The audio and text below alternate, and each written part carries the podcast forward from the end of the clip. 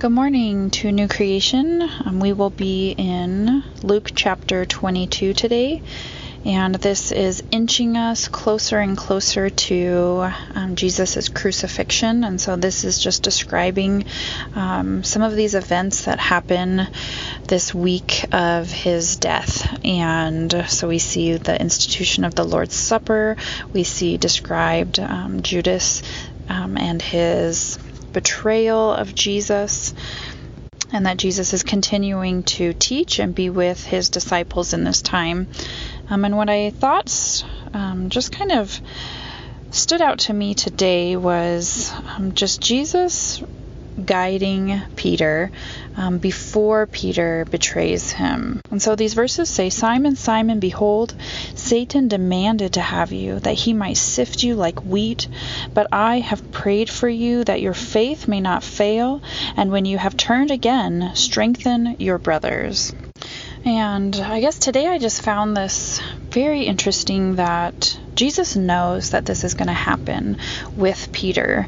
And so his guidance and his way of talking with Peter isn't to kind of describe the situation and be like, okay, Peter, this is coming. So you are going to need to avoid this or do this, and really kind of step by step um, trying to keep Peter from this encounter that's coming. But instead, he says that he has prayed for Peter that his faith may not fail, but when he has turned again, that he would strengthen his brothers, so that he would see and know, and his faith would be built up, and then use this to strengthen the early church and the body of Christ. Um, and I just see that this is such a beautiful kind of foreshadowing and preemptive um, display of grace and forgiveness.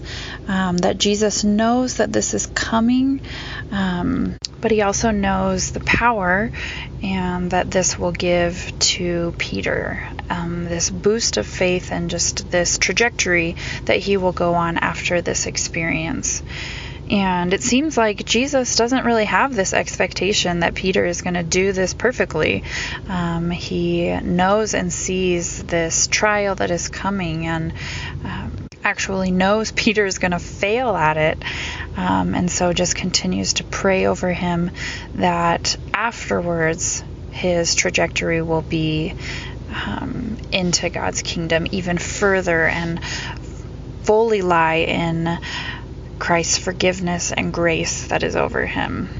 And so I just pray that as we experience our own failures and are pulled into directions that we don't want to be going, that this is the Jesus who meets us, that preemptively wants to encourage and pray for us, um, and that these times of maybe failure, we think, or difficulty Jesus will encourage us to turn back into his kingdom um, to receive his grace and forgiveness always.